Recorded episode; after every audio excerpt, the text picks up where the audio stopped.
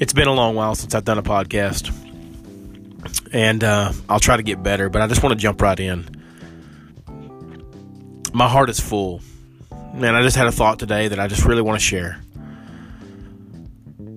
Have you ever had some things in the Bible that are really hard to put together, so sometimes you just avoid them? Or maybe maybe you're not that person. Maybe you just never thought about it.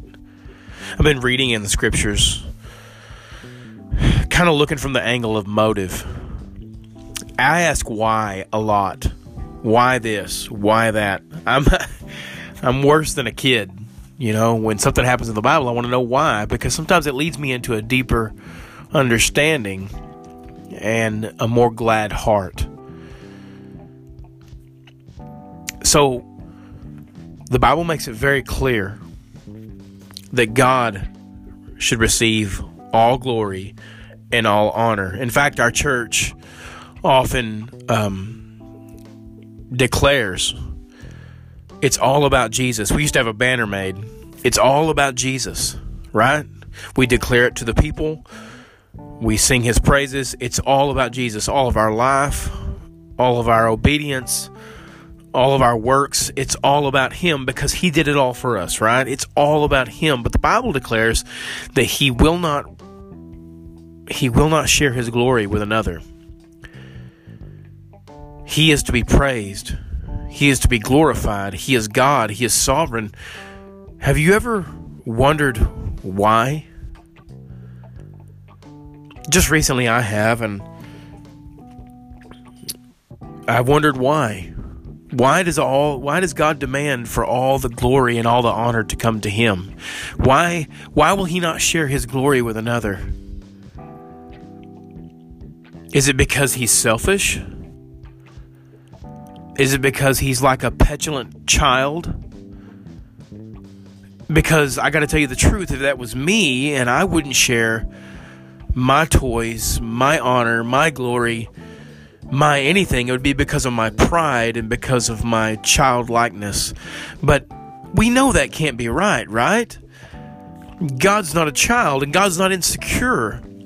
So, why is he saying and declaring that he will not share his glory with another and that we're supposed to give him honor and glory? Why is God demanding for us to, to praise him and to worship him only and alone? Why? What's his motive? What is the reason that God wants all the praise and all the glory? Sure, he deserves it, but why does he want it? I believe the answer is found in 1 Corinthians 13, the great love chapter, where it talks about how love seeks not its own. Love doesn't seek to be loved, love loves because that's what love does. Love loves someone even when they're unlovable. Love does what's best for the person they love. I'm here to declare today that I, I do not believe that God demands that all honor and all glory be given to Him because He's a childish God and His motives are selfish and prideful. And of course, He deserves it, but, the, but again, why? Why does He demand? That he should get it? What's his desire for getting it? I believe the answer is in 1 Corinthians 13 because he loves us.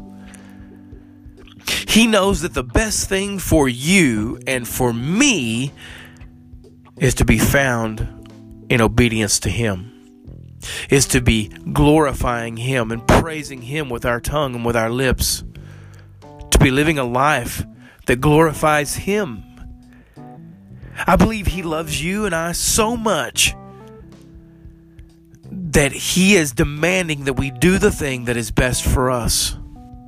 See, in turn, He knows that the best thing for us is Him. So He demands that He gets all the glory and all the honor because it's the best thing for you to do so.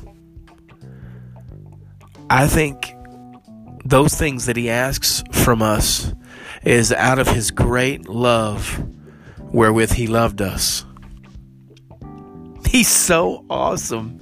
He loves us so much. And that's not unlike a picture of our love as fathers toward our sons and toward our daughters. Sometimes we we ask them and tell them to do things that they don't want to do. And they may even wonder what's our motive for asking them to do such things, but as parents, we ask them to do the things that are good for them, to eat their vegetables, to obey their teachers, to do their homework. Some things we ask our kids to do is unpleasant and they don't like it, but it's for their good. And that's in a very minor way picture the love of God. The love of God is so great. He asks us to worship Him and to to please him and to obey him because it's the best thing for us to do for us. He loves you and he's asking you to do what's best for you. Honor him. Glorify him because he loves you. He deserves it and it's what's best for you. He's looking out for us.